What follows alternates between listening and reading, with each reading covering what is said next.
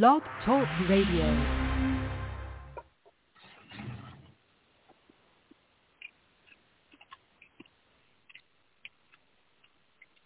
All right, all right, all right. This is Watchman on the Wall. This is Elder G. Bazard coming to you from Warren, Ohio.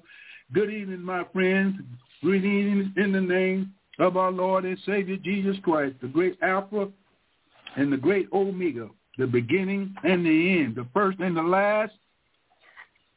I'm here to tell you Jesus Christ is coming back. Oh, is he coming back? He's coming back as a Can you hear thief in me, the night. Yeah, I got you. I got you. I'm so sorry. I just want to interrupt That's you. all right. You're That's locked. okay. That number is locked okay. in now, so you're good. Okay, got you. Got you, brother. All right, my bad. You're good. All right. Have a blessed night. Okay. All right. This is Elder G. Bazard coming to you from Watchman on the Wall. End time. End time. End of the age. We are standing on the threshold of the return of our Lord, great God and our Savior, Jesus Christ, the one that died 2,000 years ago. God in the flesh, God Almighty, God of the universe, the creator, the maker, is coming back to judge the world in righteousness.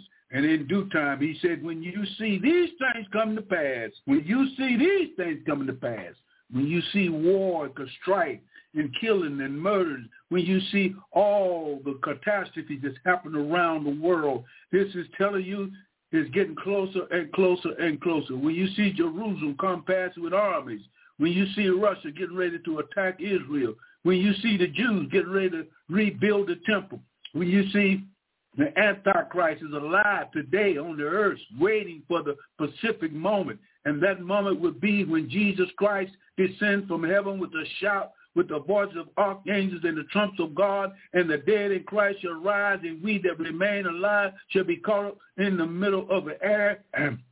And there we will be with the Lord forevermore. Ah, yes, it is. It's coming, brothers and sisters. I'm here to tell you, I don't care what church you go to whatever your preacher's preaching, but if he if he ain't preaching, say Jesus and him crucified, died on Calvary's cross, and coming back again to get a blameless church, to get a righteous church, to get a sanctified church, to get a justified church, and there ain't gonna be no liars there, there ain't gonna be no backbiters there, ain't gonna be no whoremongers there, there ain't gonna be no adulterers there. It's only gonna be the saints of God that have been converted and changed their lives and made them a new creature through the blood of Jesus Christ. I'm telling you the truth. Amen. Your works ain't gonna get you to heaven. Your looks ain't gonna get you to heaven. Your tithe paying ain't gonna get you to heaven. Whether you on deacon board or sister board, amen, it ain't gonna get you to heaven. Nothing can get you to heaven but what? The blood of Jesus Christ. He shed his blood once and for all. He died on Calvary cross once and for all. He was put in the grave once and for all. He's resurrected once and for all. And he's coming back once and for all to what? Straighten out the world. Straighten out the world. He's going to get rid of sin. He's going to get rid of everything that's not like him. And if you in your sins, if you if you living wicked, if you living in unbelief, if you just going to church and going to church and going to church and haven't been changed by the blood of Jesus Christ and repenting of your sin, baptized in the name of the Father and of the Son and of the Holy Ghost and have a changed life, you are lost. You are lost. You are lost like a needle in a haystack. Because the only way that you can find God is through Jesus Christ. Jesus Christ said, I am the way, the truth, and the life. No man can get to the Father but by me. He said, if any other man try to find another way to get to heaven other than the way that Jesus Christ made the way, he's a thief and a robber.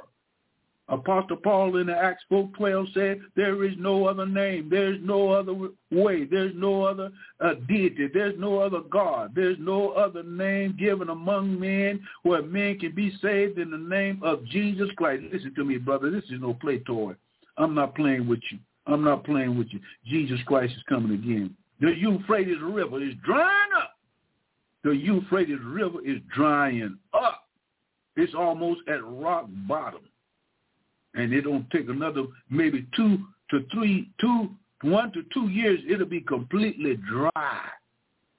And it's going to be so dry that the kings of the east Red China will be able to cross over, cross over the land of the Euphrates River. It ain't going to be long. It ain't going to be long. The Jews are preparing to rebuild the third temple. The temple, my friends, the temple, they're building it for the Antichrist. They think it's Jesus Christ, but it's not Jesus Christ. It's the Antichrist. It's anti-God, anti-holy, anti-righteous, anti-justified, anti. It's against God. And the Antichrist will be against God because the devil says, I'm going to come and try to deceive the whole world. And guess what? He's doing a pretty good job because nobody's paying attention. Nobody's looking at the newspaper. No, they're looking at social media, and social media ain't got no news. They got bad news everywhere. Amen. The only good news that I know,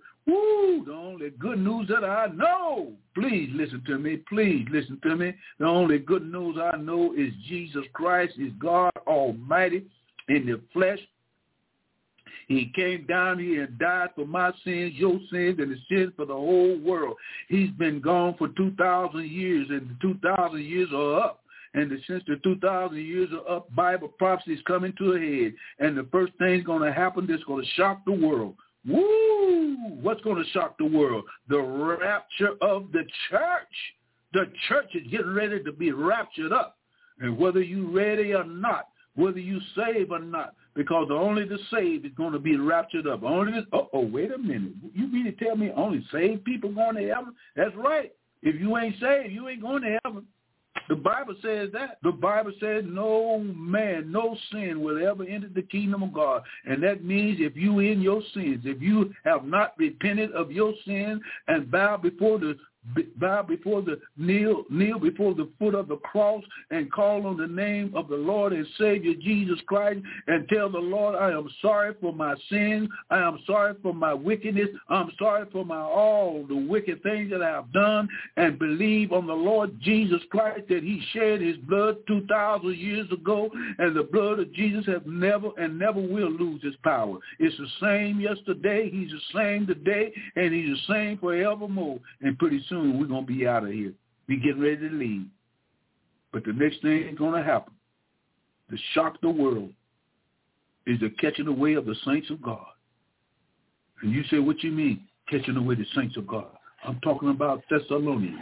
I'm talking about Thessalonians. Let's see what it says about catching away. Catching away into the clouds. Catching away into the into the cosmos going on past the moon, the stars, going on past Jupiter, going on past uh, uh, uh, Neptune. It's going to be a horrific event. It's going to be a nightmare for a lot of people. It's going to be a nightmare.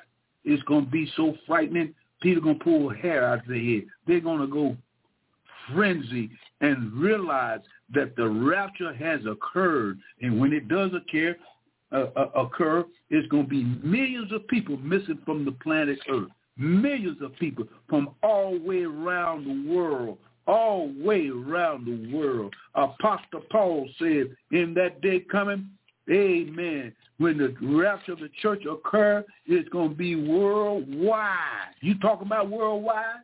It's going to be a wide from East Coast, West Coast, North Coast, South Coast. It's going to be from every continent, every every country, men, boys and girls will be missing. Listen what Apostle Paul said. Apostle said, look here, in the fourth chapter of First Thessalonians, first chapter, First Thessalonians.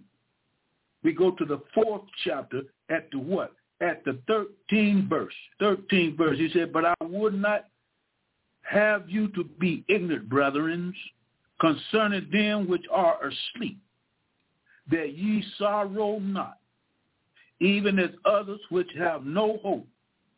For if we believe, if we believe that Jesus died and rose again, even so them also which sleep in Jesus. Uh-oh, sleep in Jesus. What you mean? In other words, those that died in Christ, those that died with a sanctified life. What you mean sanctified life, preacher? I'm talking about a sanctified life means that your soul, your soul, your spirit has been washed in the blood of the Lamb. You are sanctified. You are set apart for the service of God. You are made a new creature. Old things are passed away. You are a brand new, spanking new creature in Jesus Christ. And if you die in Jesus Christ and they put your body in the grave, well, at the sound of the trumpets, God said, listen what the Bible said. He said, for if we believe that Jesus died and rose again, even so them also which sleep in Jesus will God bring with him. For this we say unto you by the word of the Lord, that we which are alive, we which are walking on the planet, remain until the coming of the Lord shall not prevent them which are asleep.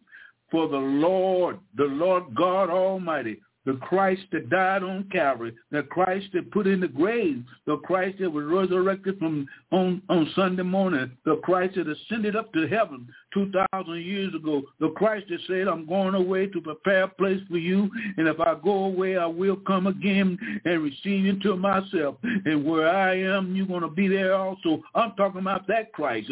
I'm talking about the God of heaven. I'm talking about Elohim. I'm talking about Jehovah Jireh, Jehovah Shalom. I'm talking about Jehovah Nisi. I'm talking about the God of gods and the Lord of lords is going to send his son down with a shout with the voices of archangels and with the trump of God, and the dead in Christ shall rise first, and then which we are alive remain shall be caught together in uh, with them in the clouds. I'm going for clouds. I'm going cloud bound. It says shall meet the Lord in the air. So shall we ever be with the Lord. Wherefore comfort one another with these words. Lord have mercy. I'm talking about the saints of God now. The saints of God should be able to talk about it. Since they ought to be able to be happy when Jesus Christ sounds his voice. Uh, they tell me the dead in Christ are going to and we that remain alive going to be called to meet the Lord in the air, and we're going to meet him in the heavenlies. And when we meet him in the heavenlies, we're going to the judgment seat of Christ. And that's where the church is headed for. Woo! And let me tell you, there ain't going to be nobody, there ain't going to be no Baptist church there. There ain't going to be no white church there. There's not going to be no Jewish church there. There's not going to be no it's not going to be no specific name of anybody being in a church or denomination or an occult because the church is the body of Christ. The church of God is not the building. The church of God is not mm, the, the pews. It's not the light bulbs. It's not the chandeliers. The church is the body of Christ that Jesus purchased with his own blood. The church is a living organism. The church is a, a, a living organism. It's the only divine uh, uh, it's only divine uh, uh, organization that has a future. The church is the only thing that has a true future, and the future is in Jesus Christ. It's not in Satan. Satan don't have no future. Satan don't have no hope. Satan don't have no joy. Satan don't have nothing but sin, destruction. He don't have nothing but misery and agony. He don't have nothing but fire and brimstone. He don't have nothing but torments uh, in the bowels of the earth. And they tell me the devil mm, is on the rampage. He's he's out to see what he can do. He's out to destroy, kill, rob, and destroy. But let me tell you, Jesus Christ said, I didn't come um, but to give a life and give it to you more abundantly. And so what I'm trying to tell you this afternoon, my friends, you need to get ready. You need to quit depending up going to church. You're going to save. You need to quit depending upon good works. You're going to save. You need to quit depending upon uh, your friends or your neighbors or your mama or your daddy or your sister or your money. You can't depend upon that because that will never, never, never, never, never bring salvation. Let me show you what the Bible said what brings salvation. Look what Apostle Paul said in the book of Romans, the 10th chapter. Listen what it says, the only thing that can uh, bring salvation. Romans 10 and 9. It says, if thou confess with thy mouth the Lord Jesus, thou shalt believe in thy heart that God has raised him from the dead, thou shalt be saved. For with the heart man believeth into righteousness, and with the mouth confession is made into salvation. For the scripture said, whosoever believeth on him shall not perish. I'm telling you right now, Jesus Christ is the answer. It's not Buddha. It's not Shintoism. It's not no denomination that can save your soul. Your soul has to be saved. It has to be redeemed. It has to be brought back into the relationship with God Almighty. And Jesus Christ is the only one that can bring you back into the right relationship with Jesus Christ and let you be set free from satanic powers because the devil is out roaring like a lion. He's a mad He's mad at the world. He's mad at Christ. He's mad at righteous people. He's mad because he knows that he's damned. He's damned forever. There's no hope for the devil. No hope at all. There's no hope for Hollywood. There's no hope for anybody that's living in sin. If you love sin, you ain't got no hope. If you deny Jesus Christ, you ain't got no hope. If you are doing what you want to do and reject the love of God, because the Bible says, for God so loved the world that he gave his only begotten Son, that whosoever believeth in him shall not perish but have everlasting life. If you don't know Jesus tonight, you need to know him in the pardon of your sins and knowing him in the pardon of your sins, you can come to Christ. And the only way you can come to Christ is through the love of Christ, the one that died on Calvary, the one that died on Calvary. Sin is poison like a viper. Sin is poisonous like a viper. Sin is stubborn like a mule. Sin is cruel like a bear. Sin is destructive like a cankerworm. Sin is unclean like a wild dog. Sin is cunning like a fox. Sin is fierce like a wolf. Sin devours like a lion. And it destroys the soul of man. It damns the soul of man. Let me tell you something. There is a hell there's a hell.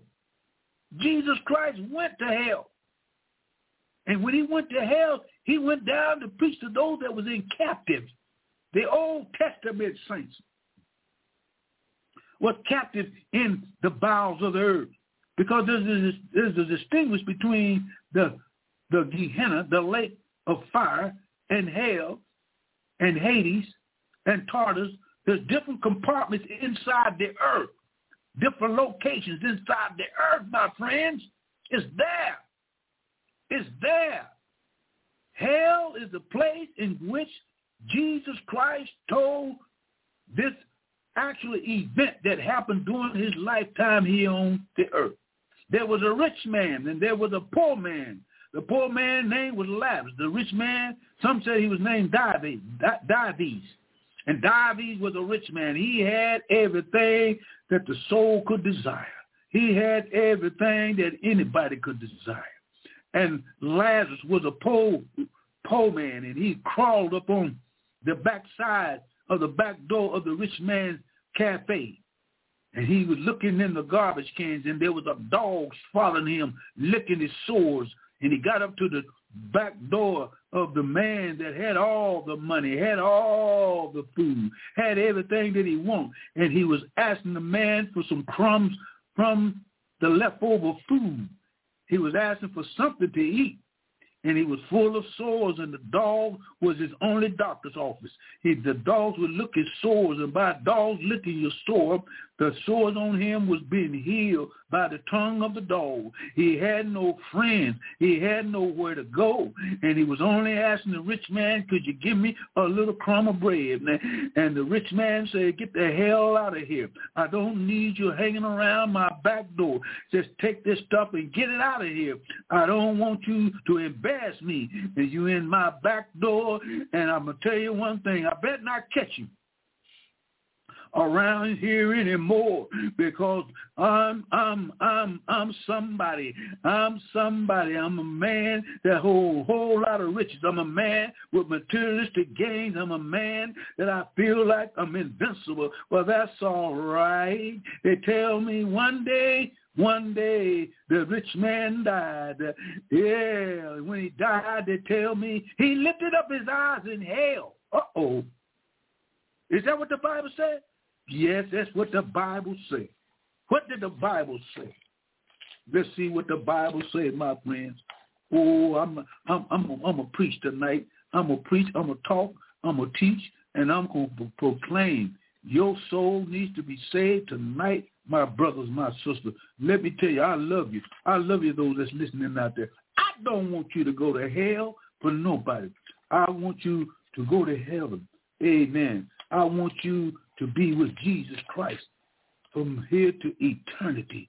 I want you to be at peace with God now because they'll tell me God's peace passes all understanding. We're going to look in the book of St. Luke. Amen. We're going to look in the book of St. Luke and see can we find that event that happened with the rich man, the rich man and Lazarus. And we will find out that the rich man, amen, saw the poor man come to his back door. And when the poor man came to his back door, the Bible says that when he saw him, the rich man said, get out of here. Don't need you around here. And in the process of time, the rich man died. Listen, every person on this earth has an appointment with death. Every person on this earth has an appointment with death. The high, the low, the rich, the poor, the ugly, the unlovely, the just, the unjust, the righteous, the unrighteous has appointment with death. Death is going to come to your door one day. And we're going to see in this here, this event that happened between Jesus, the rich man, and Lazarus. We're going to see exactly what happened. And we will find out. In the process of time, the rich man died. And the Bible says when he died, he lifted up his eyes in hell. And then he said, the poor man died. When the poor man died, they tell me the angels took him in their bosom and took him to a place called paradise. And paradise in the Old Testament, in the Old Testament was in the bowels of the earth. And hell was in the bowels of the earth. And between hell and between paradise, there was a great gulf called the bottomless pit. And in that pit is demons. In that pit, there's a great gulf between paradise and hell. And when Lazarus died, he was caught in the bosom of Abraham. And the rich man saw the poor man afar off.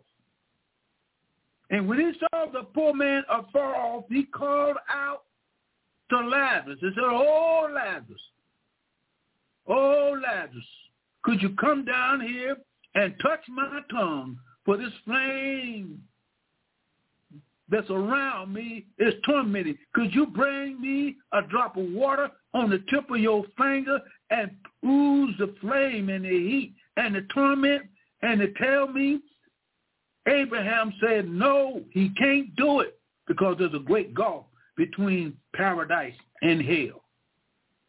Oh, my friends, can you understand what I'm saying? The Bible is right. The Bible is true. The Bible is all the way around true. And God himself don't want nobody to go to hell. He don't want nobody to go to hell. He wants those that will come to him to save them from sin, death, hell, and the grave. For God so loved the world that he gave his only begotten Son, that whosoever believeth in him should not perish, but have everlasting life. We are living in a day now The Bible tells me before Jesus Christ comes again, they tell me there's going to be wars and wars and rumors of wars. There is going to be pestilence and diseases. And if you read your Bible, it gives you clearly exactly what's going to happen in the last days. In the last days, he says, Jesus said in the 21st chapter of St. Luke, listen to this, listen to this real good. Jesus said unto him, Take heed that ye be not deceived, for many shall come in my name, saying that I am Christ, false Christ, men that try to claim that they're Jesus Christ, men that try to take and say that they're God Almighty. Men have said this for the longest, for the last 6,000 years. Men have tried to claim the deity of Jesus Christ, but the Bible tells me in the last days, Jesus said, many shall come in his name and say that they are Christ, and the time draweth near. Go ye therefore, go, go ye not therefore after them, but ye shall hear of what? Wars. There's over 45 wars going on in the world today. 45 wars going on around the world. And commotion. Be not terrified, for these things must come to pass. But the end is not yet, by and by. And then said he to, unto them, Nation shall rise against nation, and kingdom against kingdom. And great earthquakes. We don't have earthquakes after earthquakes after earthquakes. Every day the earth is shaking somewhere on the planet. And shall be in divers places, many places. And famine, people are starving every day and pestilence, the diseases is spreading like wildfire, and fearful sights and great signs there shall be from heaven. Oh my God, let's talk about that. The great signs. What kind of signs you see? Falling stars, moving stars. We see UFOs and flying saucers and men controlling these entities, which are demonic activity in the planet. These flying saucers is nothing but deities. There are fallen angels, and there are signs in the heavens, and there's going to be more of them being shown as we go into the year 2023. 23 is what you're talking about. It's going to be a year of all years because the Bible prophecy is almost coming to an end. It's coming to an end as far as the church age because when the church age is finished, when the church age is done, when the Lord removed the church, we're going to go into the seven-year tribulation. And the seven-year tribulation will be seven years of judgment upon the planet. So right now, if you be left here on this planet when the rapture of the church occur, that means that you will be caught in the seven-year tribulation. And they, they tell me seven-year tribulation, according to Revelation, is going to be like hell on earth. It's going to be all kind of commotions. And Jesus said, but therefore, but before all these things shall all these things, they shall lay their hands on you and persecute you and deliver you up to the synagogue and prisons and being brought before the kings and rulers of my, for my name's sake. And it shall be turned you to the testimony. Settle therefore in your hearts not to meditate before what you shall answer for I will give you a mouth and wisdom, which all of your adversaries shall not be able to gainsay nor resist it, and ye shall be betrayed both. Listen now, betrayal in the famine. Listen to what Jesus said. This is what Jesus said in the last days, the close of the the close of the sixth millennium. Listen to what he said, and ye shall be betrayed both by parents and brethren and kinfolks and friends, and some of you shall be called to be put to death, and you shall be hated of all men for my name's sake. You know what nation is hated more than any other nation on the planet? The Jewish nation is hated more than any other nations on the planet. The Gentiles hate the Jews. They hate the Jews because Satan is working behind the Gentile nation to hate the Jewish people because the satanic powers hate the Jews. Why do the devil hate the Jews? You know why the devil hates the Jews? Because the Jews are the one that wrote the Holy Scriptures by the power of God. The Jews are the one that brought the Messiah into the world. The Jews are the one and the only nation that was an example to the other nations to let the other nations there's nothing but one God, one God, one creator, one maker, one savior, and that savior is Jesus Christ, which is God Almighty. Lord have mercy. He said, listen, I'll read this again. And ye shall be betrayed, both by parents and brethren and kinfolks. And our nations today, our families today, are being wiped out. The families are wiping out families. The mama against the father, the brothers against the kinfolks, the friends, and some of you shall be caused to be put to death. And you shall be hated of all men. The Jewish nation is going to be hated by all men up on the face of the earth. But there shall not be one hair of your head perish. In your patience possess ye your souls. And when you shall see Jerusalem compassed with armies, then know that the desolation thereof is not. Then let them which are in Judea flee into the mountains. Let them which are in the midst of it depart out, and let not them which are in the countries enter thereinto. For these are the days of vengeance, that all things which are written may be fulfilled. But woe unto them that are with child, talking to the Jews now, and to them that give suck in those days. For there shall be a great distress in the land and the wrath upon this people. What is he saying there? What is Jesus saying there? He is saying to the Jewish nation that woe unto those that are with child. He said, pray that those flight don't come on the Sabbath. Why? Because the Jews do not go nowhere on the Sabbath day. And if the abomination desolation take place during the middle of the tribulation, that means that a lot of Jews will be wiped off because they won't move on the Sabbath day. And I pray right now that the abomination desolation do not come on the Jewish Sabbath day because I don't want the Jews to have to perish on that day because I want them to go and hide because God got a place called Petra down there be, between Edom and Moab, and he's going to let them go into the mountains and hide them for three and one half years in the tribulation period. This is the Bible. Now, I ain't talking about some off the top of my head. I ain't making this up. This is the Bible, and these Jews are going to be secure by God Almighty, and they shall fall by the sword, shall be led away captive unto all nations, and Jerusalem shall be trodden down of the Gentiles until the times of the Gentiles be fulfilled. Wow. That means the Jews are going to be persecuted by the Gentiles until the Gentiles have been fulfilled. And that will be done during the tribulation period because the nations of the world, listen to what I'm saying, the nations of the world is going to try to come against Jerusalem. And by them trying to come against Jerusalem, they're going to lose a battle. Because I'm going to tell you right now, the next big war that's going to come on the scene is named the war that's in the book of Ezekiel. And that war is found in the 38th chapter and the 39th chapter.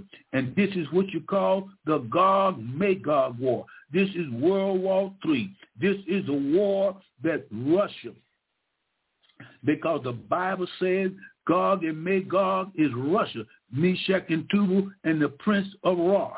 It says that the word of the Lord came into me, 38th chapter of Ezekiel. The word of the Lord came to me saying, Son of man, set thy face against the land of Magog and the chief prince of Meshach and Tubal and the prophecy against them. That's preparing right now. Russia, Russia, Russia is preparing to come down upon Israel. Look what Ezekiel said 2,700 years ago that's fulfilling today. And Ukraine is not going to win this war. Ukraine is not going to win this war. Russia is going to continue to break them down. I hate that, but let me tell you, that's Bible prophecy. And let me tell you, God said, Meshach, Meshach and Tubal, the prince of Meshach and Tubal, I got something against you. i tell you what I'm going to do to you. He said in the fourth verse, 38th chapter, the fourth verse, it says, I will turn thee back. God is saying this. Thank you, Lord. God is saying this.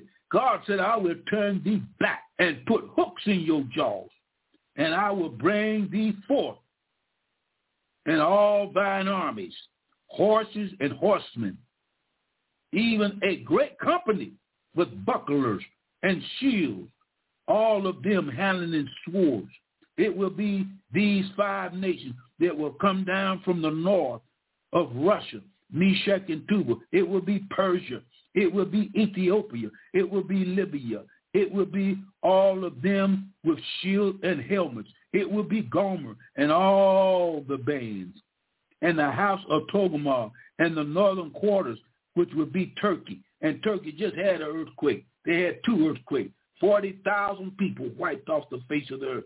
God now you say God is mean and cruel, and God is and, and, and, He ain't playing a fair game. But God has won the nations of the world. He has won the nations of the world uh, uh, through the Jewish people to let them know the God that the Jews serve is the true God. All these other false gods that the heathen nations have is false gods. They're worshiping demons and devils and cohorts. They're worshiping Satan, and they believe that Allah is going to save the world. They believe that Buddha is going to save the world. They can believe that Jehovah Witness is going to save the world. They believe all these old phony religions. And let me tell you, the only one can save the world is the one that died on Calvary's cross, the one that gave up the ghost, dropped his head between the locks of his shoulder and went down into the bowels of the earth to set the captives free. It's only Jesus that can save the world. It's only Jesus can make the world better. And when he come back again, he's going to destroy every work that the devil has laid down. He's going to destroy the wicked. He's going to destroy the hypocrite. He's going to destroy the sinner if they don't repent and turn from their wicked ways. Because the Bible says righteousness exalts a nation, but sin is a reproach to any people. And the Bible says that God is righteous in all his ways and, and all his works. And whenever God gets angry and he's not pleased with this generation, he's not being pleased with the fourth generation. And he's telling the world today, wake up, church, and get right with God because he's surely coming back. And they tell me in the 38th chapter of of, of uh, Ezekiel, we see these five nations that's going to come down with Russia, and they're planning right now because Russia is making link with Persia. He's, Russia's making link with Ethiopia. Uh, Russia's making link with Libya, making link with Gomer, making link with Togarmah, making link with all the bands and many people with thee. He said, be thou prepared and prepare for thyself, thou and all thy company that are assembling unto thee, and be thou a guard unto them. After many days, now this is Ezekiel talking 2,600 years ago, talking about today, 2023. 2,700 years ago, Ezekiel wrote this, and he said, after many days, and it has been many days, it has been two and one half millennia 2,001 half a millennium. That's a lot of years. That's a lot of days. That's a lot of minutes. That's a lot of seconds. And he says, after many days thou shalt be visited. In the latter years the latter years is 2023. The latter years is 2024. The latter years is 2025. The latter years is 2026. They're going to be visited. Israel is going to be visited by Russia and the five nations that's going to come down with them. And he says, I'm going to do what? He said, thou shalt come into the land that is brought back from the sword. And that is Israel, brought back from the sword. No longer Israel is going to suffer until Jesus comes. She's going to suffer one more time during the tribulation period. And he says, now listen, he said, and and is gathered out of many people against the mountain of Israel, which have been always waste. But it is brought back forth out of the nation and they shall dwell safely all of them. And in other words, God is telling Ezekiel that Israel is going to come back into the land. And when they come back into the land, they're going to dwell there safely. They're going to be in the land that God promised Abraham 4,000 years ago, 6,000 years ago. God promised Abraham that this land that you in now, I'm going to give it to the children of Israel. I'm going to let them be the heads of the nations during the millennium reign.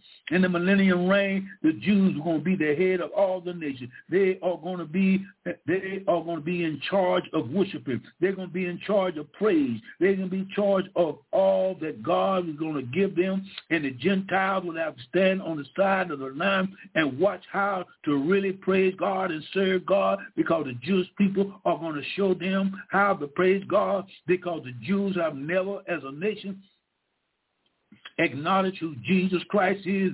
But in the end time, the Jews are going to recognize by the grace of God and by the love of God and by the long suffering of God. They're going to bring back my people in the land of Israel, and I'm going to deal with them. I'm going to re I'm going to revamp them. I'm going to reunite them. I'm going to renew them. I'm going to restore them and let the world know the Gentile nations are the ones that's going to have to come to him and recognize that the Messiah that they nailed and hung on Calvary's cross is the leader of the, he's the leader of the church. He's the leader of Israel. He's the leader of all things because all things were made by him, and without him there is nothing made that it is made. This is the Jesus that I'm talking about, the Lamb of God, the Rose of Sharon, and the Lily of the Valley. Yes, he's coming back.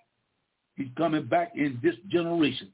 This is the last generation. There ain't no other generation after this one. Why? Because this is the generation in which Israel will be restored. And this is said, after many days thou shalt be visited, and in the latter years thou shalt come in the land and be brought back from the sword and be gathered out of the many people against the mountain of Israel, which have always waste, but it is brought back out of the nations and they shall dwell safely, all of them.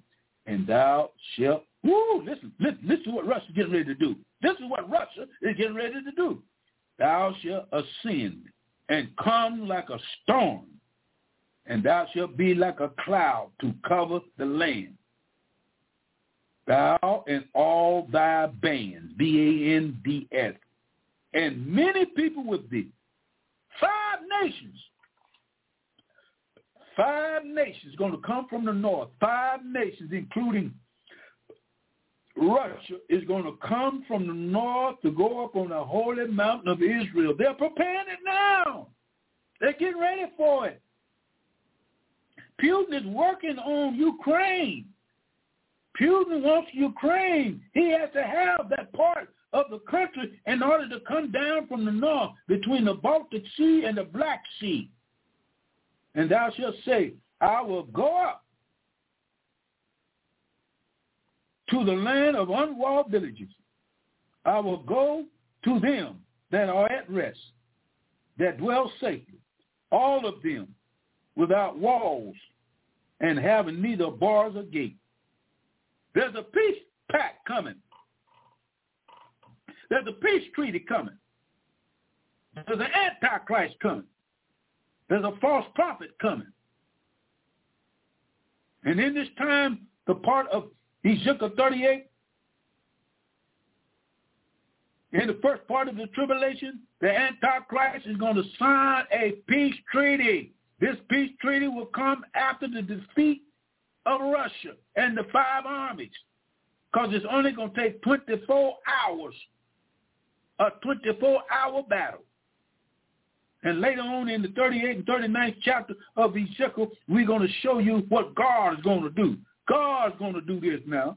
And God can do what he please. God can do what he wants. Ain't nobody can control God. Nobody can tell God what to do, when, how, what, and who is he. Why? Because he's all God all by himself. And he don't need nobody to tell him because he's a God of love. And he loves his creation. And he wants to save all those that will come to him and he's working on it right now. He's letting you know in the scriptures exactly just about when he's getting ready to come. So when you see Putin, when you see Putin and these five nations get together, you better pack your bag.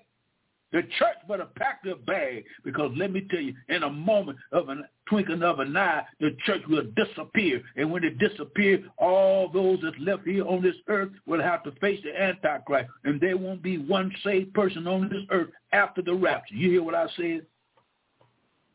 There won't be one saved person on this earth after the rapture. After the rapture, there will be nothing but sinners left here. And since there won't be nothing but sinners left here, the Bible tells me God is going to share his grace for the last seven years. He's going to make sure that the ones that are left here will hear the gospel of the kingdom. Now listen to what I'm trying to tell you. Listen to what I'm trying to tell you. Listen to what I'm trying to tell you. The church will be gone. The church has failed the Lord and Savior Jesus Christ. The church as a whole has failed the Lord and Savior Jesus Christ. Because the people are not preaching the gospel. The preachers are not preaching the gospel. The people are not living for God no more. The people don't fear God no more. People don't believe in the birth, death, and the resurrection of Jesus Christ anymore. People are not bowed down at the foot of the cross in an humble spirit in the fear of God. Recognize your sin is going to drive you to hell. And hell is going to be full of unbelievers, nothing but unbelievers. No Christians will be there. No backslider will be there. The only one going to be there is a sinner and a hypocrite. Because a hypocrite is somebody that's trying to claim Jesus Christ and don't know him. They have a form of godliness, but they don't have no power. So don't you worry. The backslider will be caught up the backslider is a saved person that's not in the will of God. They're out of the will of God. They're walking in the flesh. They're not obeying the spirit. They got the spirit, but they're not obeying it. And so they call themselves a backslider. And God said in his word in Jeremiah, he said, I am married. I am married. I am married to a backslider. He said, by my, by my love, I have drawn you. And it's the God love that's drawn you. How do I know that the backslider is going to be there? Let me tell you what happened in Sodom and Gomorrah. In Sodom and Gomorrah, the city was so wicked and so abominable, and God said, I'm going to send down two angels, and I'm going to count down from 50 all the way down to five. And if you can find five in the city, I will not destroy the city. And they couldn't find five, but there was a man in there named Lot, and Lot was a backslider. And the Bible tells me Lot uh, was vexed by the sin of his righteous soul, and God sent down two angels and told Lot and his family, get out the city Get out the city because I'm going to destroy it with fire and brimstone. I'm going to eliminate it. I'm going to terminate it. I'm going to delete it. I'm going to get rid of sin and burn it to the ground. And they tell me the angels came in that night and, told Lot, you got to get out early in the morning mm, because the Lord is going to destroy the city. And since I couldn't find five righteous, I'm going to bring fire and brimstone down on it. I'm going to wipe out the liar, the backbiter, the homosexual I'm going to wipe them out. I'm going to clean up because sin is what I hate. Sin is what I can't stand. Sin is what I can't tolerate. And they tell me early, early, early in the morning. Yeah, they tell me, you tell uh, Lot's wife, and, and you tell Lot and his two daughters, uh, when you get out the city, don't look back keep on running. Run to the mountain of Zoar and hide because I'm going to bring judgment upon the city of Sodom and Gomorrah. And to tell me early in the morning, Lot got his two daughters and got his wife and said, look, we got to get out of here. We got to get out of here. God is going to destroy the adulterers and liars and fornicators and drug addicts. He's going to destroy the gays and the hays. He's going to destroy the lesbianism. He's going to get rid of them if they don't come out and get out this city. But the lays and the gays wasn't, wasn't, wasn't thinking about getting out. They said, no, we ain't going to get out. We're going to stay right here.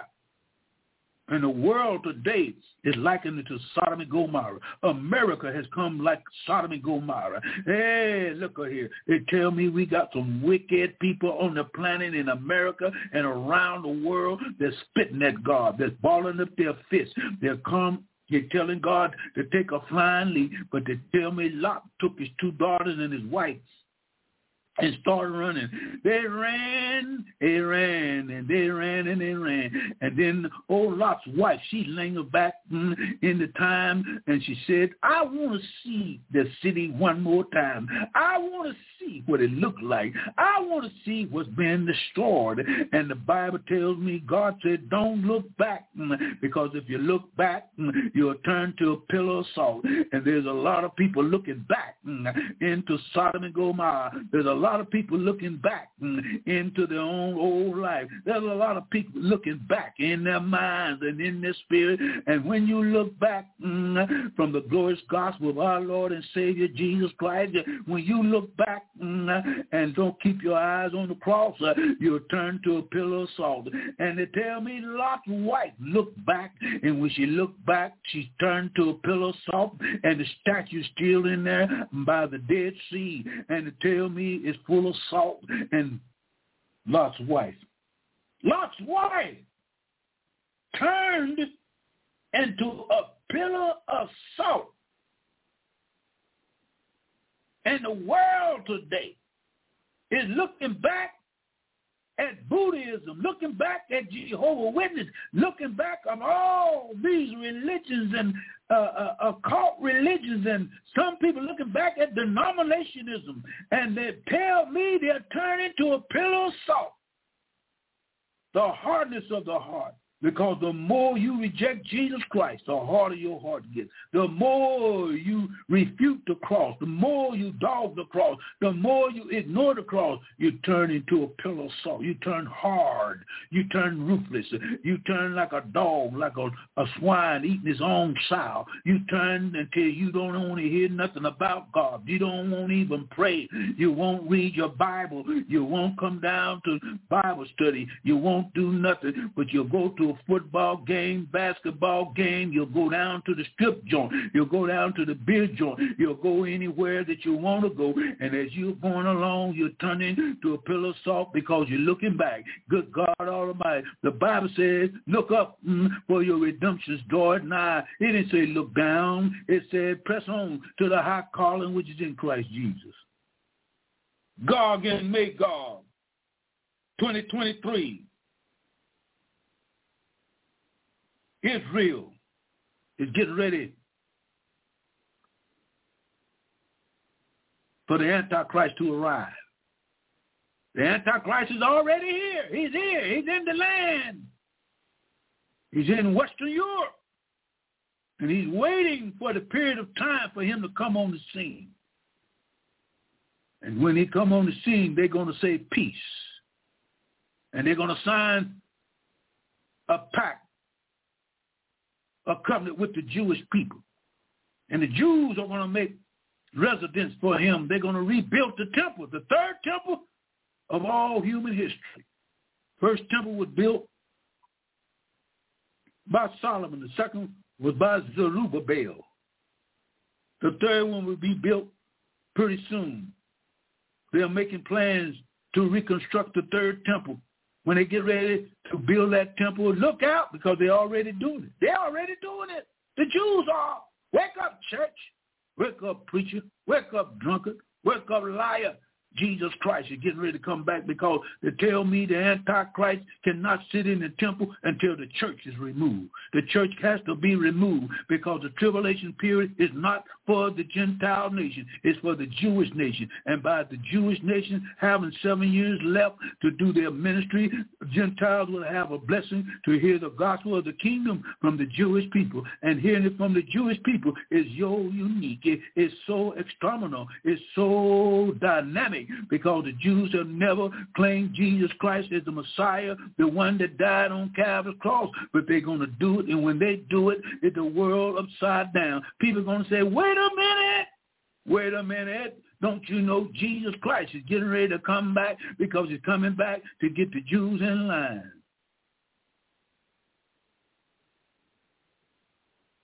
This peace treaty that I'm talking about. A seven-year peace treaty The Antichrist is going to give the Jewish people the right to rebuild the temple, and the Jews are going to believe that this man is Jesus Christ, and he is not Jesus Christ. He's a specimen of Saint of Satan, and Satan is the one that's going to bring on the Antichrist, anti-God, anti anti-holy, anti-Bible. Everything is anti against the word of God. And he's going to speak great things against the Most High. And he's going to tell the Jews, I am the Messiah. And the Jews are going to believe it. And they're going to let him, they're going to let him sign the treaty. And there'll be a peace in the city and they're going to tear down the walls.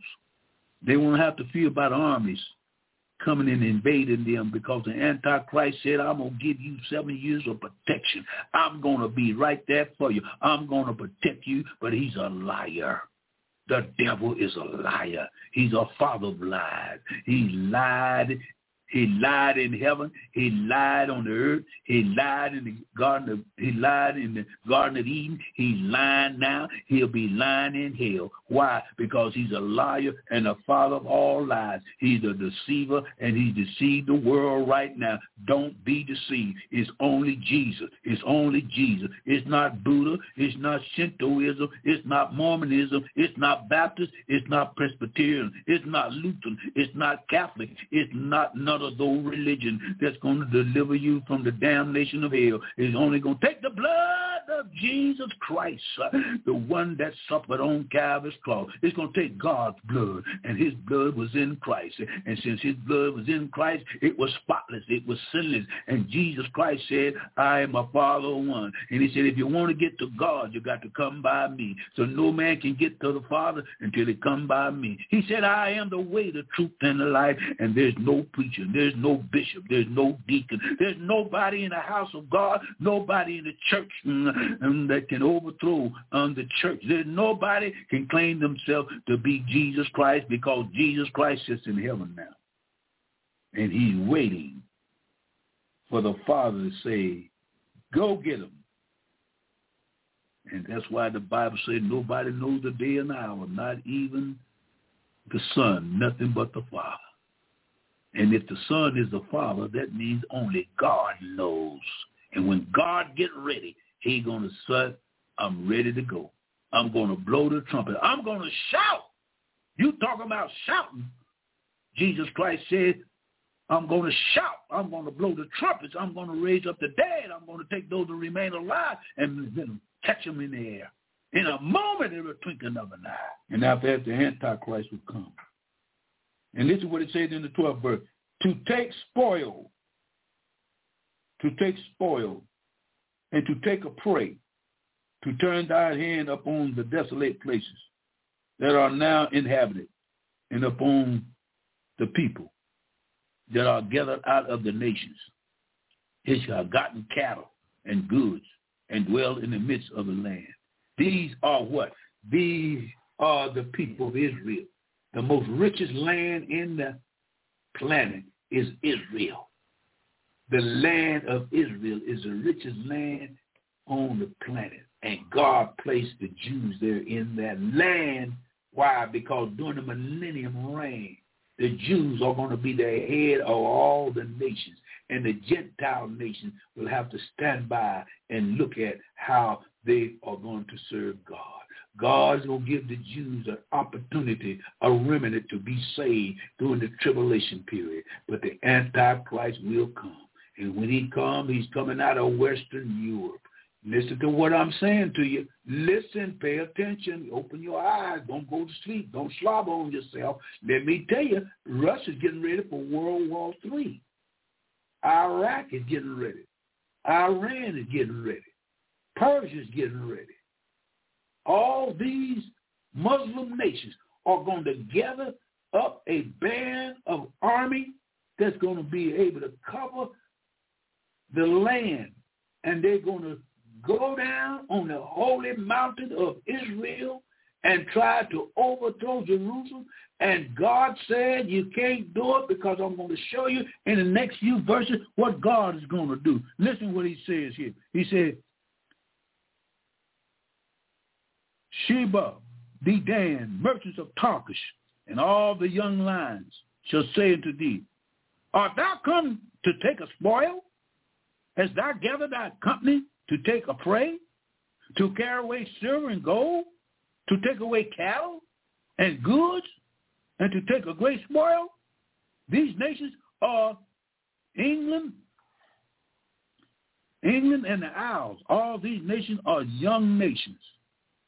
America, all these nations is coming down to take the riches of the land of Israel. Listen, take the riches of the land of Israel and go in and ransack the city. You can't touch Jerusalem. You cannot touch the city of the king. You cannot bother those people. You cannot bother the Jews and get by. You touch the Jews, God said you touch the apple of mine eye.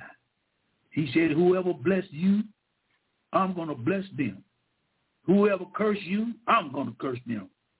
Gentile nations, church folks, anybody that says they're Christian, you should be praying for the Jews. You should be supporting the Jews in prayer, and finance. You should be asking God, let let the Gentile nation be a light to the Jews and the Gentile nation saying we don't want the Jews around. We want to bomb them. We want to kill them. We want to be like Adolf Hitler and slay all of them. But let me tell you something. Whoever you are, whatever you are, who you coming from or who you talking to, you better leave the Jews alone. If you don't do nothing, you better bless them. You better tell the Lord God Almighty, Lord, what can I do to win them? What can I do to inspire? What can I do to let them know that Jesus Christ is the Messiah? And that's the only way you can do it is by love. You got to love them. 14th verse says, Therefore, son of man, prophesy unto Gog. Thus says the Lord God, in that day, that's the day, when my people of Israel dwell in safety, safely, thou shalt not know it. And thou shalt come from thy place out of the north part. The north of Jerusalem is Moscow. I say the north of Jerusalem is Moscow. Thou and thy many people with thee, all of them riding upon horses, a great company and a mighty army. And thou shalt come up against my people of Israel as a cloud to cover the land, and it shall be in the latter days, latter days 2023, after latter days 2024, latter days 2025, latter days, and I will bring thee against my land, that the heathens may know me. God is saying the heathens going to know me. When I shall be sanctified, God said, I'm going to sanctify myself. Sanctification means to be set apart. And God has been dogged. He has been ridiculed. He has been laughed at. He said, I'm going to sanctify myself and prove to you, heathen nation, I'm going to prove to you who I am.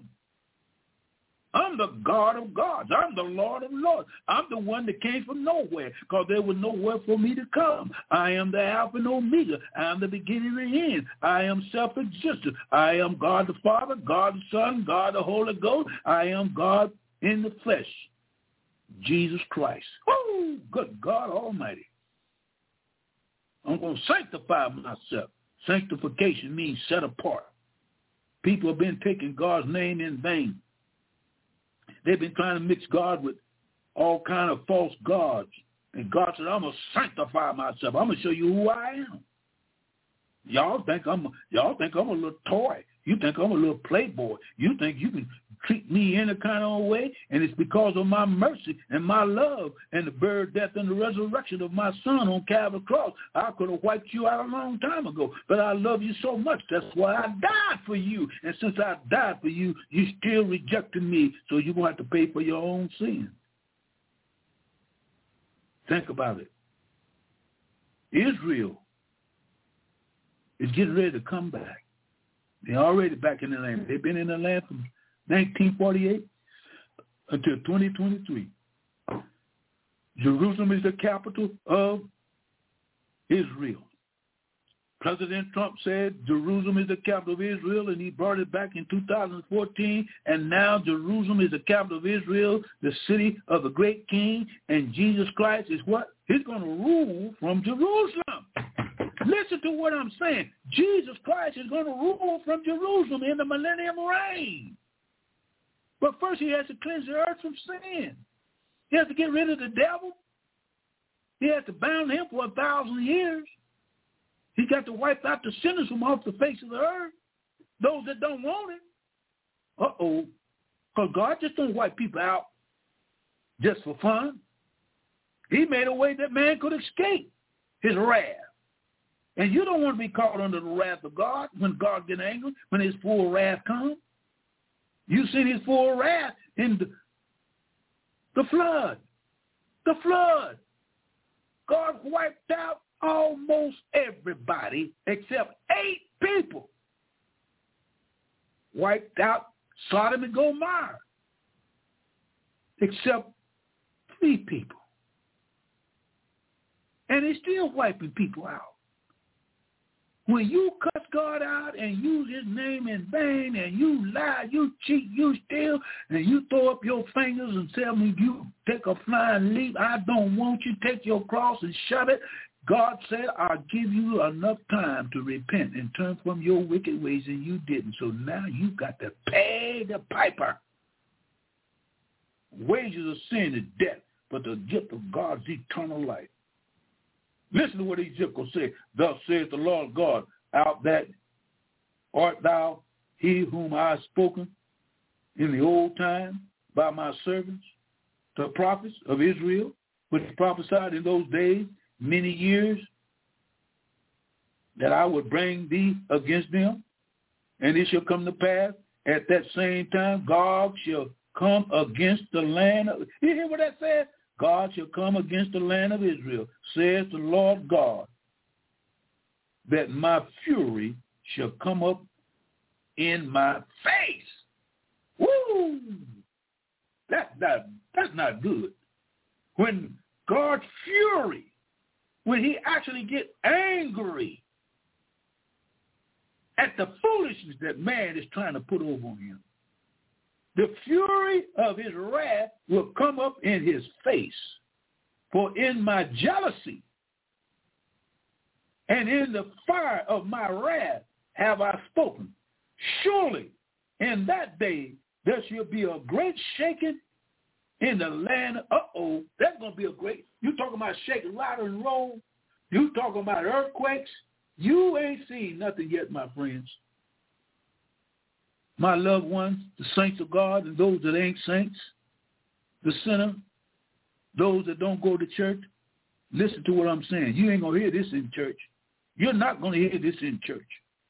You're gonna you ain't gonna you ain't gonna hear the Bible read, read in church hardly anymore.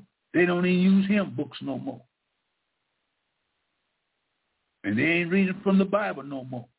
They don't believe in the word of God. They ain't standing on the word of God. They ain't loving the word of God. Let me tell you something. Those that don't love the word of God and don't love Jesus Christ, guess what? You're lost. You're lost. And he says here, in my jealousy, in my fire of my wrath have I spoken. Surely in that day there shall be a great shaking in the land of Israel. How great is the shaking going to be? 20, 21, 22, 23 verse. This is what it says. So that the fishes of the sea and the fowl of the heaven and the beasts of the field and all creeping things that creepeth upon the earth and all the men that are upon the face of the earth shall shake, be thrown down in my presence and the mountains shall be thrown down, and the steep places shall be shall fall, and every wall shall fall to the ground. And I will call for a sword against him throughout all my mountains, saith the Lord God. Every man's sword shall be against his brother. When the Russian army, listen, when the Russian army and the five nations that will come down from the north come down God is going to shake the whole earth. That the fishes and the animals and every human being will feel the quake of the whole earth during the time that Russia will come down from the northern parts and try to infiltrate Israel and try to get rid of the Jewish nation and try to take all their spoil and try to take all their oil and try to take all their potash, which is fertilizer, and take all their forces and use it for their goods and for their spoil. God said, I'm going to shake the whole world that the fishes of the sea will fill it and every man. Listen, listen, listen, listen what it said. It says, it says here, so that the fishes of the sea and the fowl of the heavens and the beasts of the field and all creeping things that creep up on the earth, all the men that are on the face of the earth shall shake at my presence, and the mountains shall be thrown down, and steep places shall fall, and every wall shall fall to the ground, and I will call for my sword against him throughout all my mountains, saith the Lord God. Every man's sword shall be against his brother, and I will plead against him with pestilence and with blood. I will rain upon him, upon his band, upon many people that are with him, an overflowing rain of great hailstones, fire and brimstone. Thus, this God talking.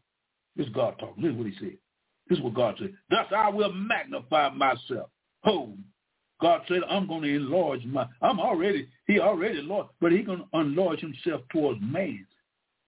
Because man don't think God is, is bigger than he is. God's going to prove how big he is. He's awesome.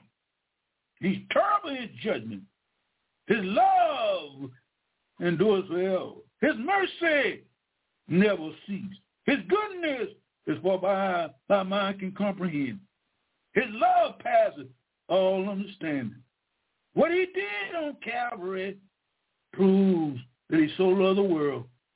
He gave his only begotten son. Yeah, that whoever believeth in him shall not perish, but have everlasting life. This is Ezekiel. Talking about the end time and last day battle. It's called World War III.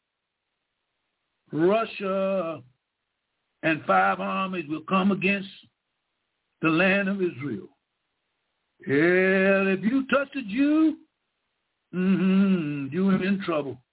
There's no other nation, there's never been a nation that did the Jews wrong and got away with it.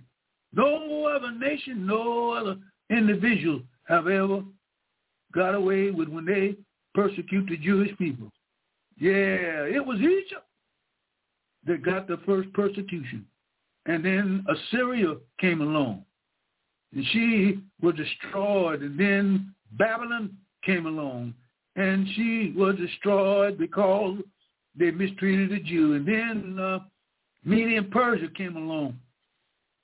And they were destroyed because they messed with the Jewish people. And then the Grecian Empire came and they were destroyed. And then the Roman Empire came and it was destroyed.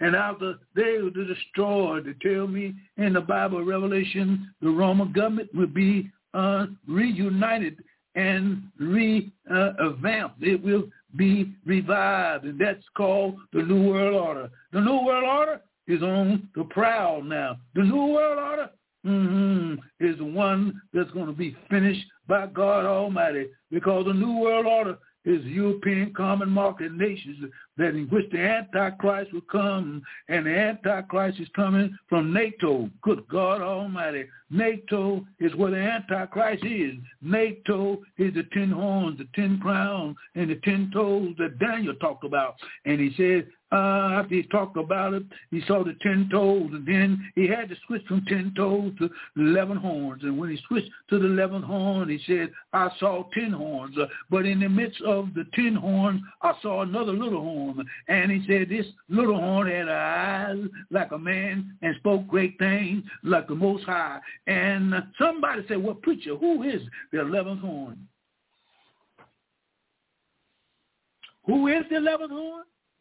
Who is the eleventh horn? Where did the eleventh horn come from? Well, we know the 10 horns is the ten European common markets. They already exist. The eleven horn came into power in 1986. In 1986, what nation came to be the 11th horn? The 11th nation of the European common market that Daniel talked about, that Daniel explained. He didn't name the country, but he said the 11th horn came up from amongst the 11 ten horns, and the eleventh horn is where the Antichrist is coming from. He's alive today. What country is that? You ready for this? Or are you ready for this? The eleventh horn that came into power of the ten European common market horns is Spain. Spain is the eleventh horn. And out of Spain will come a man that's called the son of perdition, the little horn that had great mouth and eyes and spoke great things against the Most High, is Spain. Spaniards are descendants of Esau. Esau was rebellious. Esau was Jacob's brother. Esau mingled and mixed with the Jews, and now this man is one of the one that come from the throne of David, descended from the throne of David. And Esau sold his birthright. Esau was trying to get rid of Jacob. And the Bible says in Jeremiah 31, I think 31 and 7, he said, I'm going to come to a point where it's going to be another Jacob's trouble. And another Jacob's trouble mean in the tribulation period, there's going to be a persecution from the Gentile nation like never before that may look, make Esau look like a playboy. But this Esau is mingled, is Spanish people. Spanish came from Esau. Israel came from Jacob. Esau had 12 princes, and Jacob had 12, 12 princes. And now they have intermingled and cross-married, and they call themselves kings in royal blood. They ain't up but one royal blood. That royal blood is Jesus Christ. His blood can make you royal. His blood can make you a prince. His blood can make you a child of God. His blood can give you eternal life. His blood can give you joy and peace. His blood, not nobody else's. Anybody else's blood can only save your life, your physical life. But the blood of Jesus Christ saves your spiritual life, saves your soul from sin, death, hell, and the grave. My friends, this is the 38th chapter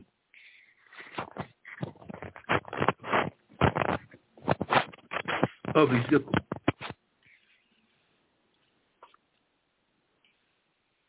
I've been the 38th chapter of Ezekiel. Next week we'll go with the 39th chapter. It's got another chapter in there that tells you what's going to happen pretty soon in the Middle East. The Middle East now is a hot box. Next thing on the prowl, next thing's on the list is found in the 16th chapter of Revelation. In the 16th chapter of Revelation, we will read exactly what's going over there in the Middle East. And this is what's going on.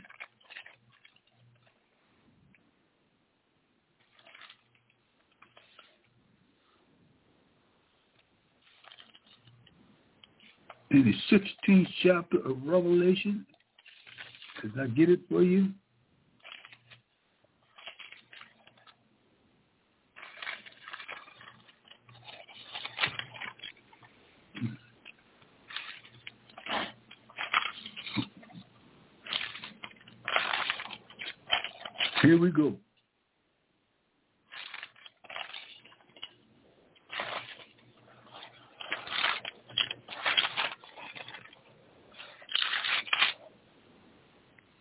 16th chapter of Revelation.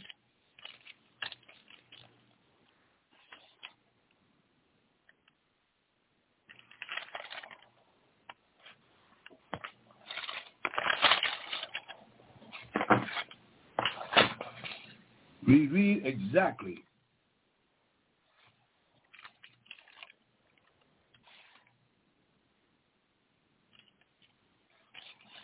what's happening in our world today will be found in Revelation because it talks about the drying up, the drying up the, of the Euphrates River.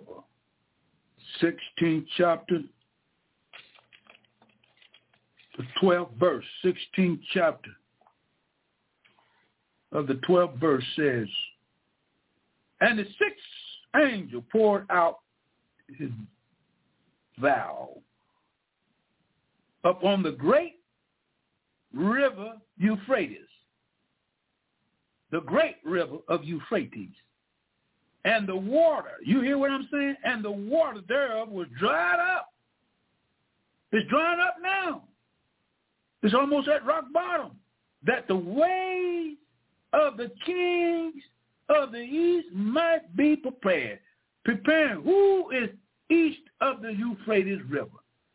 The Euphrates River, on the other side of the Euphrates River is China, Korea, North Korea, Japan, Taiwan, all those Oriental nations are going to cross the Euphrates River. And what they cross in the Euphrates River, that will be ready at the period of the time called the Battle of Armageddon. You hear what I said? The Battle of Armageddon. By the time of the rapture and the seven-year tribulation starts, going through the last part of the tribulation, the Euphrates River will be dry.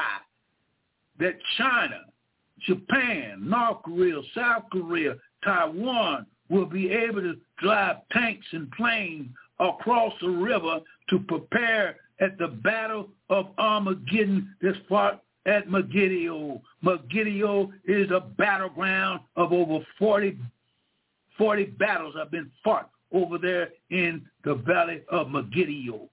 Goliath was killed there. Jehoshaphat fought there.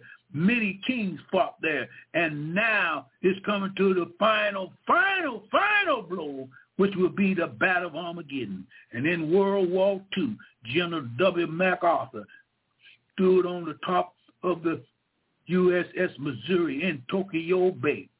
And he signed a peace treaty with Japan to let the people know you don't want to mess with America. You don't want to bomb Pearl Harbor no more. Because when you bomb Pearl Harbor, I came back with President Harry S. Truman, said you're going to have to drop the bomb on Japan. And they dropped the atomic bomb on Japan. And they dropped two, little boy and big boy. And it killed over 80,000 people plus. Uh, and they tell me Japan surrendered and said, we got enough. We can't handle that. But let me tell you something. General MacArthur knew something about Revelation. He knew something about the 19th chapter of the 11th verse of Revelation television. He said on the USS Missouri, he said, look here, mm-hmm, I got something to tell the nations and tell the world, tell tell them uh, if we don't find a more equitable way to settle our differences, if we don't find a better way to get along together and stop war, guess what's going to happen? Armageddon Armageddon is lying in our front door. Yeah, don't you know General MacArthur mm-hmm, knew what he was talking about because we're not far from the battle of Armageddon because the armies of the world is preparing to meet at Megiddo. Man, this first World War III is going to start before the Armageddon comes.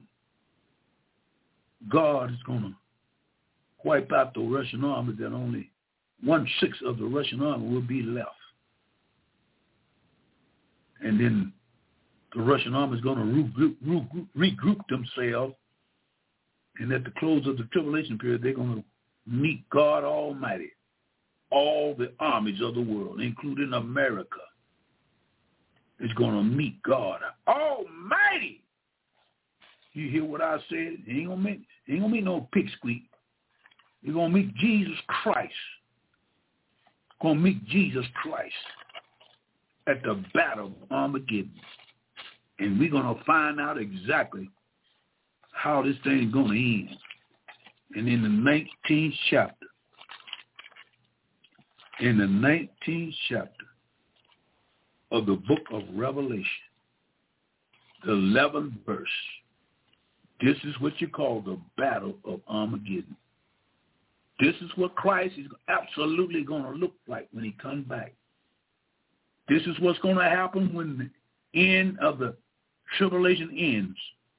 Listen to what John wrote 2,000 years ago. The 11th verse says, And I saw heaven open, and behold, a white horse. And he that sat on him is, was called faithful and true. And in righteousness he does judge and make war. I want to tell you this afternoon, it wasn't Buddha on a white horse. It wasn't Jehovah Witness on a white horse. It wasn't no religion on a white horse. It was Jesus Christ because Jesus Christ is faithful and he is true. And he does judge and make war. His eyes was flame of fire and his head were many crowns and he had a name written that no man knew he himself and he was clothed in a vesture dipped in blood, and his name is called the Word of God. And the army is good God Almighty. What's the army? The army is the church. Good God Almighty. And I don't see nowhere in the Bible I don't see the Catholic there. I don't see the Buddha there. I don't see the Baptist there. I don't see the Presbyterian there. I don't see Jehovah Witness there. I don't see the Mormons there. I don't see no religion there because it's not going to be religion. It's going to be salvation through Jesus Christ. And they was on white horses. Listen what it said. And he said, the armies which was in heaven followed him upon white horses, clothed in fine linen and white and clean. And out of his mouth went a sharp two-edged sword and with it he shall smite the nations, and he shall rule them with a rod of iron, and he shall rule them uh, uh, with a rod of iron, and he will tread the winepress of his fierce wrath of the Almighty God. Good God Almighty! Good God Almighty! This is what General MacArthur was talking about. He said this is Armageddon. And Armageddon is where all the nations, the armies, and this valley right now is 200 100 square miles. And it's a perfect place for a battle. And Christ is going to come back and wipe out all the armies. And he's going to rule the nations with a rod of iron. Hallelujah! Hallelujah, hallelujah. We ain't got there yet, but it's on its way. Just a few more adjustments to be made in Jerusalem. I don't know about you, but I feel all right now. I don't know about you, but I feel all right. I feel all right because I think 2023 uh, is going to be the year the Lord comes. I don't know what hour, I don't know what day, but I tell you one thing I know about it. I know about the feast of the Lord, and there's only three more feasts to be fulfilled. And the feast that's going to be fulfilled is the feast of the trumpets, and the feast of Yom Kippur, and the feast of the tabernacle. And the feast of the trumpets represents the rapture. The feast of Yom Kippur represents the second coming of Jesus Christ, that's mentioned in the 11th, the 19th chapter of Revelation, the 11th verse, and the Feast of Tabernacle represent the millennium reign. And when the millennium reign comes, that means Satan will be bound in the bottomless pit and sealed until a thousand years over. And now on during time, the Satan will have no part on earthly affairs. And it tells me men will be brought back in the relationship with God himself through Jesus Christ. They tell me the wolf and the lamb will lay down together and the child will play with the cockatrice den. That means with a snake. And they tell me the lion will eat grass like straw. And they tell me the wolf mm, will lay down with the kid goat. Hey, Yeah, sin uh, will almost be annihilated. Sin will be cremated. Sin will be wiped off the face of the earth because there's one more sin God has got to deal with, and that sin is unbelief. Uh, good God Almighty, God going to say, I'm going to prove to you there's one sin that you can't blame on the devil. There's one sin you cannot blame on the devil. And that sin is unbelief. Because man was born in sin, shaped in iniquity. He was born in unbelief. And the only way that he can be born in belief is through the blood of Jesus Christ. And God is going to prove to man that he is what? Totally, totally depraved. He's sick. Because during the millennium reign, the people that came through the tri- tribulation period with their natural body, they're going to go into the millennium reign and they're going to repopulate the earth. And it's going to take a thousand years of ruling with Christ. And Christ is going to rule the world like a rod of iron. Going to be tough love, tough justice. There ain't going to be no foolishness. There ain't gonna be no whorehouses. There ain't gonna be no killing and murdering. There ain't gonna be no jailhouses. There ain't gonna be nothing but a rod of iron because God's gonna execute judgment right away if there's any fooling around of anybody getting ideas on their own. But Satan will not have no partaker in it. After the thousand year reign with Jesus Christ, Satan will be let loose one more time. And when he's let loose, those that did not receive Christ during the millennium reign, they're going to be influenced by the devil to come against the Jerusalem one more time. And that battle is called Gog and Magog. And it took that name up because Gog means godless. Magog, sinful, rebellion, sick. So Gog and Magog will be wiped out by fire coming down out of heaven. And my friends, we come to a conclusion. Salvation through Jesus Christ, or you're going to die and go to hell. Salvation through Jesus Christ, or you're going to be lost forever. Salvation through Jesus Christ, mean there is no other way that a man can be redeemed. Ain't no other way that a man can be justified or sanctified but by the blood of Jesus Christ. So you just have to repent of your low down, dirty, rotten, conniving sin and come to Jesus Christ and kneel at the foot of the cross and say, Lord, have mercy on my soul. Have mercy on my soul.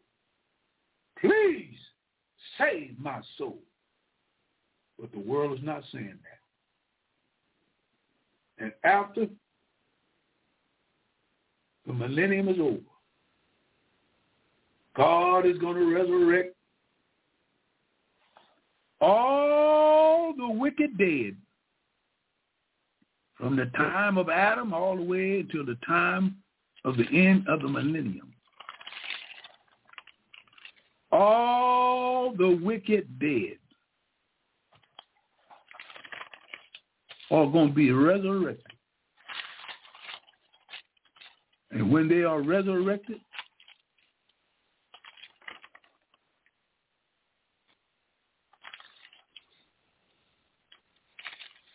here's where they're going to head. This is after the millennium reign. This now listen to this. After the millennium reign, John said, This is what I saw. This is what I experienced. This is what I verify, certify. 20th chapter of book of Revelation, 11th chapter, it says, And I saw a great white throne, and him that sat on it, from whose face the earth and the heavens fled away, and there was found no more place for them. In other words, the heaven and earth are going to flee away. Now, after they flee away, it says in the 12th verse, and I saw the dead, spiritually dead,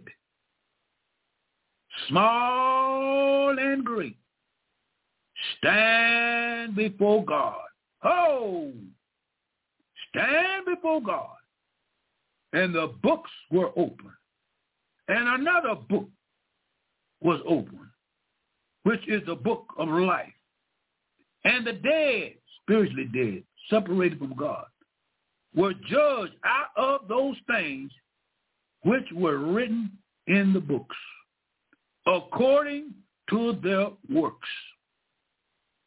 And the sea gave up the dead which were in it, and death those that were lost, and hell delivered up the dead which were in them, and they were judged every man according to their works. And death and hell, I'll read it again, and death and hell were cast into the lake of fire. This is the second death. And whosoever was not found in the book of life was cast into the lake of fire. My friends, this is the gospel. God made a way for you to escape. God made a way for you to be saved. S-A-V-D. That's, that's, all I know, to be saved. Accept Jesus Christ into your life.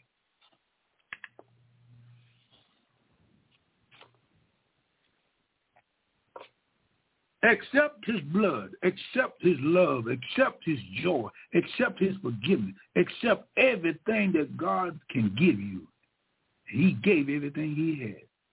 He gave his son. Jesus Christ became sin who knew no sin and bore the sins of the world and died for the sins of the world for you that you could be saved from sin, that you wouldn't have to go to hell because of unbelief. Anybody that goes to hell, they'll go because of unbelief. Because if you die without getting your sins forgiven, you got to pay for your sins. You got to be punished for your sins. You got to suffer for your sins because Jesus Christ suffered for you on the cross and you rejected it. You denied it. You made fun of it. You ignored it. You laughed at it. You felt embarrassed about it. So now you've got to take the weight of your own sins. And you've got to suffer, not on the cross, but in hell forever and ever and ever and ever and ever. I can't say enough evers. If I say one ever, that completes it. Forever. Be tormented day and night. No intermission, no release, no coffee break, no donuts, no TV, no football, no basketball. Suffer forever. Punish where the worm never dies. Gnashing and gashing of teeth, cursing and doing all kind of wicked demons tormenting you and tormenting you and persecuting you. Your friends won't be able to help you. Your your your, your insurance won't be able to, your doctor won't be able to help you. Your your your your your your, car, your your money that you had, uh, you, you, you, it ain't gonna help you. You you're lost. You're lost. You're lost because you refuse. The best thing that ever gonna happen to you is when Jesus can come into your life and you repent of your sins. And you may say, well, I don't sin much. You're a sinner anyway. You're a sinner because you're born a sinner. You're a sinner because you don't know God. You're a sinner because you haven't repented. You're a sinner because you won't accept Jesus Christ as your Savior. So now you have a lot of time in hell to think about it, what you could have did, but you didn't do it. You didn't do it. You love the world too much. You love your friends too much. You like to party too much. You like the sex too much. You like to smoke, drink, cuss, lie, cheat, party all the time. You don't want to serve God. You don't want to accept him, but now you're in misery. You wish you could come out for one second and get a breather, but there won't be no relief. Why waste your life? Why live for the devil? Why lie for him? Why do all the wicked things against God? And he ain't going to change his holiness. He's holy forever. He was holy before he made man, and he'll be holy when man is gone. He's holy, holy, holy. And holy means to be set apart from sin. Because sin is dirty, rotten, stinking, low down. God can't even look upon it. He turned his back on himself on the cross and said, My God, my God, why have you forsaken me? Why did I turn my back on myself and took the wrath of God through my son? He did it now when I gave my life to Christ and then confessed with my mouth and receive the Holy Ghost, I'm saved forever. The devil cannot take me out of God's hand. He cannot have my soul no more. He had it one time. He won't get it no more. Why'd you want to die for a little pleasure than accept Jesus Christ? He loves you. He loves you. He loves you. All that God has from here to eternity, he gave up himself and died a physical death. Tormented by the crowd, laughed at, kicked, spit, whipped 39 times, ripped his flesh open, stabbed him with spears and nailed him with nails and marked him disrespectfully, stripped him down almost naked, hanging six long hours. Moon turned black. Sun refused to shine. Earthquake shook. Darkness over the face of the earth for three hours. You talking about rocking the earth, convulsions in hell. Devil shook like jello. Demons tremble. We never experienced anybody like this Jesus. Abraham died, no earthquake. Job died, no earthquake. No patriarch died that caused an earthquake. But when Jesus died, this little celestial ball that we ride across the universe every day shook like a little rubber ball. Come back from the grave. Come back from the grave on his own power. You hear what I said? Come back from death on his own went back to the sepulchre and glorified, come out on the tomb, a glorified body. No more flesh and blood. When Christ ascended up into heaven, he didn't have no earthly flesh and he didn't have no blood. He shedded his blood. And when we go to heaven, we ain't going to have no blood. We ain't going to have no earthly body. We're going to have a glorified body just like Jesus. And the only way you can get this body is if you accept him and repent of your sins and fall on your knees. Because let me tell you, we're coming to the end of the world. But before the end of the world come, the end of the church age got to come first. And that's not far off. But the end of the world, the end of this system will end at the tribulation period, at the end of the tribulation. That would be the end of sin, end of everything. Like I said, only one sin we'll deal with the tribulation. But sin is gradually going to be wiped off the face of the earth. So if there's anybody out there that's listening to me, and I hope you are, tell your friends. Let them know that the Euphrates is drying up. And, and I'm not saying keep your eyes on the Euphrates, keep your eyes on Jesus. But the Euphrates, the killings and the murders and the shootings and the raping and the home uh, homosexuals and everything is on the increase. Earthquakes, pestilence, diseases, famines are spreading around the world. People going for civil war. People going to the woods. Can't live in the city no more. Food is going up. Gas is going up. Things are out of hand. Get ready. Get ready. The body of Christ is getting ready to leave. And then the seven-year tribulation. You don't want to have to go through the seven-year tribulation. You can accept it right now. And the only thing you got to do, the only thing you can do, make the right choice. Don't let Brother Bazaar preach this glorious gospel to you and you reject it. I'm not mad at nobody. I'm mad at the devil. I'm mad at his cohorts. I'm mad at his wickedness. I'm mad at what he's doing to people and what people letting him do. I hate him. I hate him with a passion.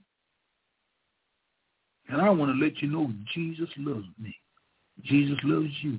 This I know, for the Bible tells me so. Why don't you come to Jesus right now? The Only thing you got to do is repent. Repent means to turn with godly sorrow. Godly sorrow. You're sorry. How you sin against a holy, loving God. God loves you. He loves you. He loves you. Don't let him have to let you go to hell. He don't want you to go to hell. He wants you to come to him. Come to him. I guarantee I guarantee I guarantee you, won't be sorry that you did. You'll be the happiest person on the planet if you just let him come in. Confess with your mouth, believe with your heart that God raised him from the dead, and the Bible says, thou shalt be saved. For he is coming back. So keep your eye on the prize.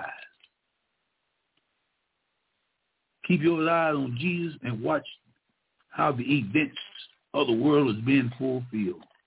From the world councils of churches, from the great horde that stood up on the scarlet beast, that's the world church. The world church, I can tell you real shortly what the world church is. World church is when all religions come together under the authority of the Pope.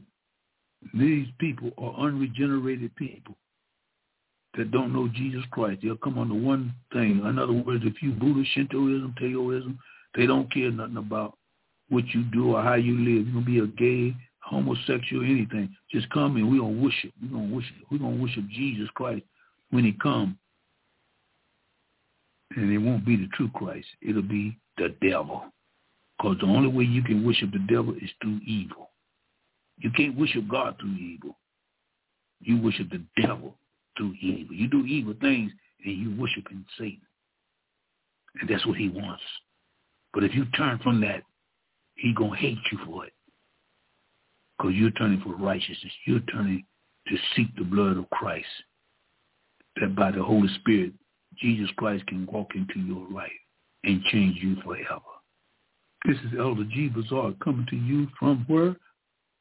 Warren, Ohio. I'm going on down there in Atlanta, Georgia on Block Talk Radio on Chaos. This is Elder G. I'm still on the battlefield. I'm still determined. I'm still willing to submit myself to God that I can preach this gospel that somebody may come to him through this ministry. I've been doing this for 50 some years, 57 years, and preaching it and trying to win folks to Christ. Nothing I can do. I got to preach through the Spirit. And this is what the Spirit gave me through God's Word. Keep your eyes on Jesus and watch out what's getting ready to happen in the Middle East and around the world. Earthquakes, there's more storms coming. There's more disaster coming. God has been merciful. God has been loving. God has been patient with the world. Time is running out. This is Elder G. Bazaar coming to you from Warren, Ohio. I want y'all to continue to pray for me that I'll be what God called me to do in these last and evil days. For the Lord is my hope and my joy, for on him I will put my trust in him, in Jesus' name. I'll tell you one thing, love you all out there. Come on back down Sunday at 5 o'clock. I'll be back and we will talk about it some more. In Jesus' name I pray. You have a blessed night. See you later. God bless.